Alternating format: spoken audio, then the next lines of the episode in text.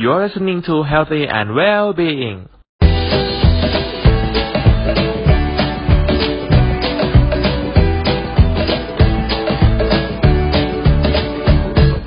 สวัสดีครับ ผมจักริดโอสถานนท์ในปัจจุบันโรคซึมเศร้า ผมเชื่อว่าใครหลาย ๆ คน คงได้มีโอกาสพบเจอ แล้วก็ได้สัมผัสกับคนที่อยู่รอบ ๆ กาย ที่บังเอิญเขาเป็นโรคซึมเศร้านั่นเองครับ ดังนั้นวันนี้ผมจึงอยากที่จะมาทำให้ทุกคนนะครับ ได้รับรู้ถึงเอ่อจริง ๆ แล้วโรคซึมเศร้านั้นสาเหตุเกิดจากอะไรทำไมคนที่เขาเป็นโรคซึมเศร้า ถึงคิดอยากจะฆ่าตัวตาย ถึงท้ายที่สุด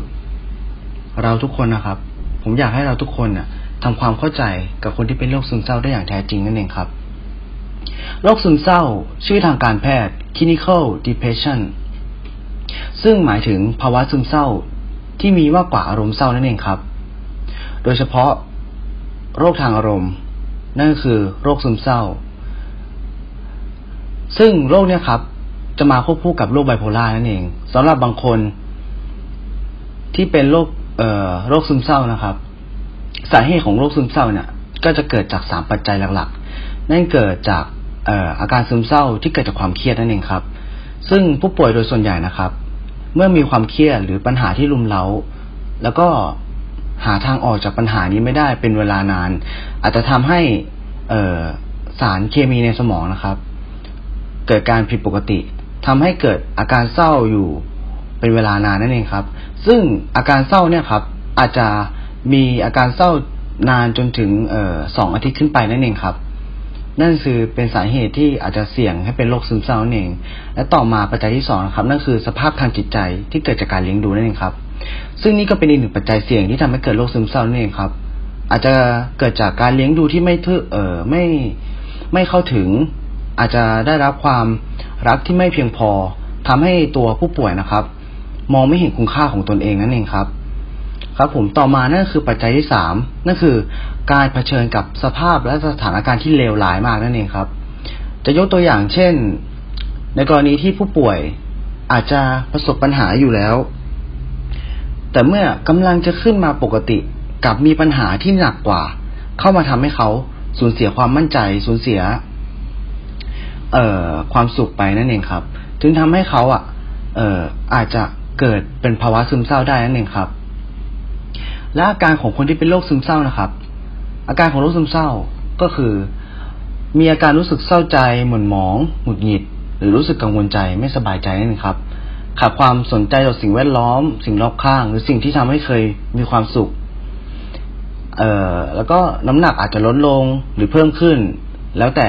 เอ่ออาการของผู้ป่วยแต่ละคนครับ มีอาการนอนไม่หลับบ้าง หรือนอนมากจนเกินไป ไม่อยากจะทำอะไรในแต่ละวัน คนเป็นโรคซึมเศร้านะครับ ส่วนใหญ่ก็จะรู้สึกผิด สิ้นหวังหรือรู้สึกว่าตนเองนะครับไร้ค่า ไม่มีสมาธิไม่สามารถตัดสินใจเองได้ ความจำก็แย่ลงอ่อนเพลียเมื่อยล้าไม่มีแรงกระวนกระวายครับ ไม่อยากทำกิจกรรมใดๆเลย ถึงท้ายที่สุดนั่นคือคิดถึงแต่ความตายครับ มองว่าโลกนี้ไม่น่าอยู่ เมื่อไหร่จะตายตายไปสักที เมื่อไหร่เราจะหลุดพ้นจากตรงนี้สักที เนี่ยแหละครับ นั่นคืออาการของโรคซึมเศร้า แล้วก็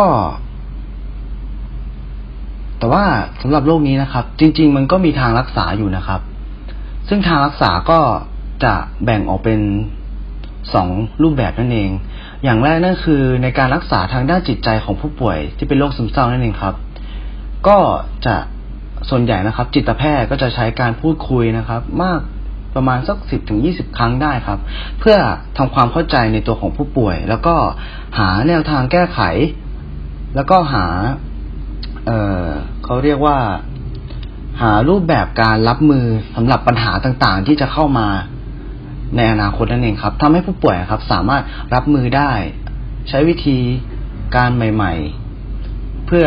ที่จะหลีกเลี่ยงปัญหาได้นั่นเองครับ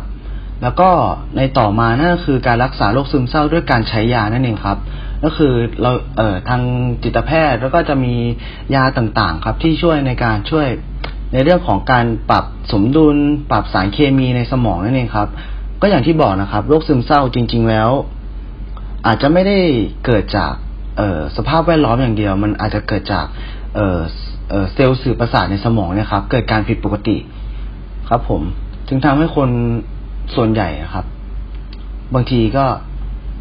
อาจจะนึกว่า เอ๊ะเราเป็นหรือเปล่า หรือว่าเรายังไงอะไรเงี้ยครับ แล้วก็สิ่งที่ผมคิดว่า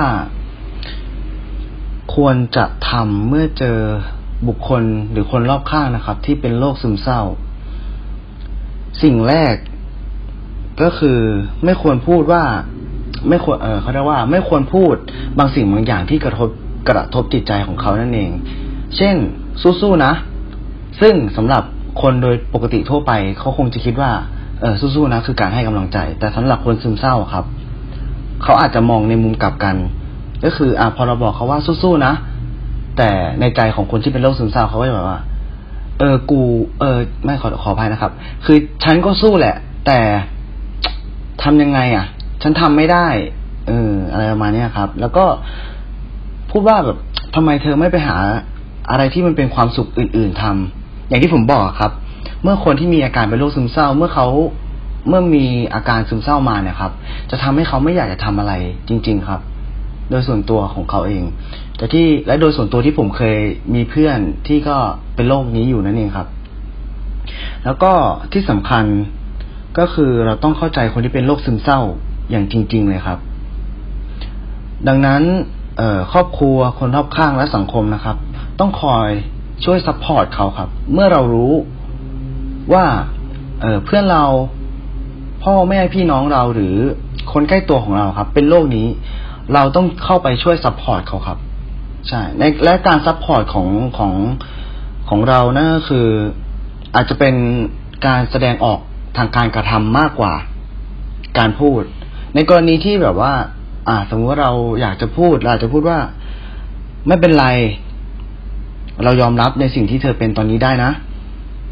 เราจะไม่ไปไหน หรือ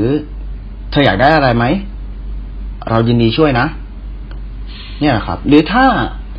เราทุกคนไม่รู้ว่าเราจะพูดอะไรจริง ๆ ก็ใช้ภาษากายก็ได้ครับ ในการให้กำลังใจ เอ่อ เช่น การเดินเข้าไปตบไหล่ การกอด การให้ความรัก ที่เป็นรักจริง ๆ ครับ คอยอยู่เคียงข้างเขาให้กำลังใจเขา ให้เขาผ่านจุดจุดนี้ไปได้ ที่สำคัญครับ การเป็นโรคซึมเศร้า สามารถหายได้ครับ ทุกคนสามารถกลับมาใช้ชีวิตแบบปกติได้ ทุกคนที่เป็นโรคซึมเศร้า ผมขอเป็นส่วนหนึ่งในการ คอยเป็นกำลังใจ แล้วก็หวังว่าพอดแคสต์ชิ้นนี้ที่ผมทำขึ้นมาเอ่ออาจจะช่วยให้ทุกคนเข้าใจในเรื่องของโรคซึมเศร้ามากยิ่งขึ้น ผมนายจักริดโอสถานนท์สวัสดีครับ